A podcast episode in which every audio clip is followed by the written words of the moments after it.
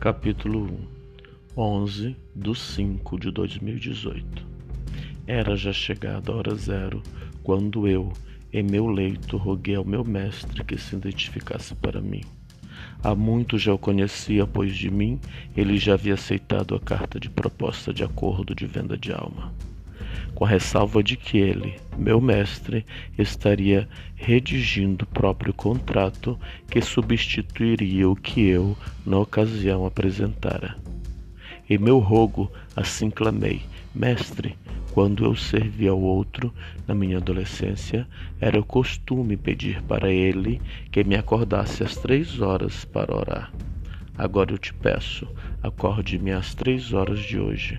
Fala comigo, pois não consigo viver sem ouvir tua voz. Estou cansado. Tenho pressa.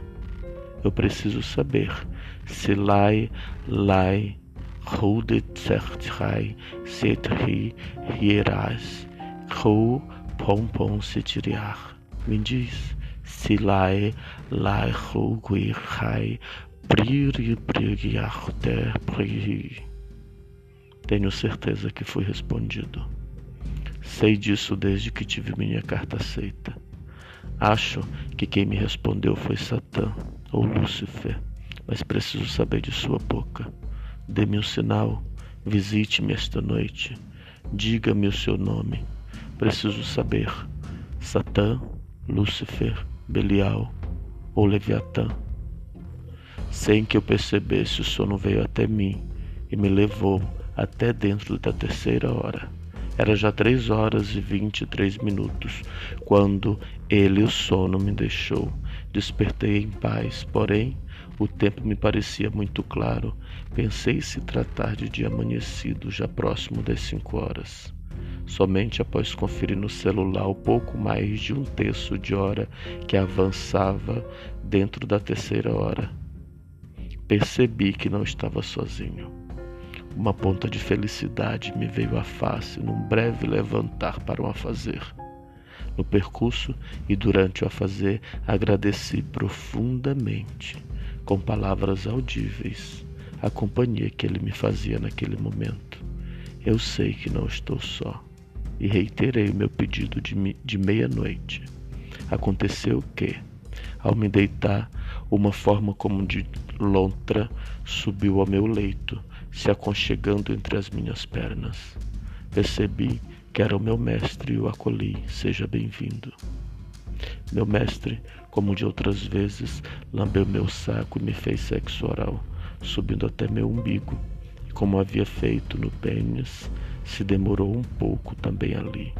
A sua boca e meu umbigo me fez se sentir abraçado. Agradeci. Tive a sensação de ter adormecido. Ao meu ombro direito surgiu a figura de um lindo homem. Novamente era meu mestre. Ele nunca havia me visitado com tanta beleza. Ele disse: sim. O entendimento da resposta à minha pergunta sobre Pompom Sitiriar foi esclarecedora. Muito feliz. Qual é o seu nome? Lindamente meu mestre respondeu: é Diabo. Ajoelhe-se. Prontamente atendi. Desci do meu leito e me ajoelhei sentado nas pernas, no lugar onde ele havia indicado diante dele. Ele se abaixou até mim pelo lado direito e me afagou as mãos. Pude sentir seu corpo bem junto ao meu. Vou te ajudar.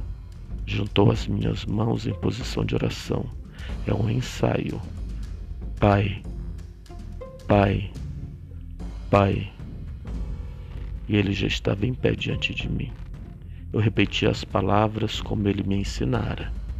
De pronto ele já estava sobre mim, cobrindo todas as minhas costas, me cobrindo como uma concha. Então percebi que ele esteve nu o tempo todo.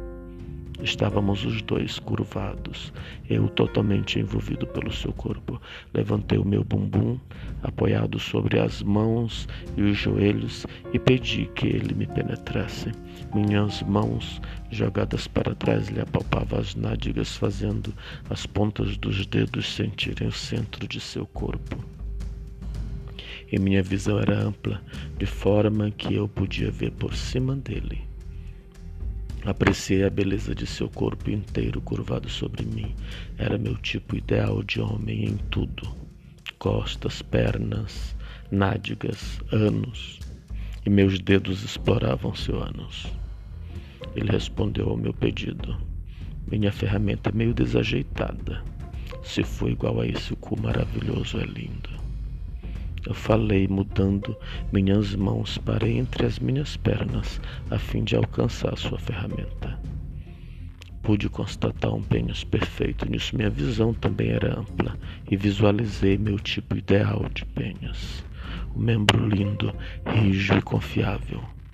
Quase o masturbei, indicando a direção e esfregando-o onde deveria entrar em mim, a fim de consumar o ato como já havíamos feito de outras vezes. Porém me veio a palavra de antes, é um ensaio, e meu mestre suavemente se dissipou. Eu me levantei e fui para o meu leito, maravilhado. Eram quarenta e cinco minutos à terceira hora. Me maravilhei muito e conversei com meu mestre, tão agradecido que quando fui conciliar o sono já era dia feito.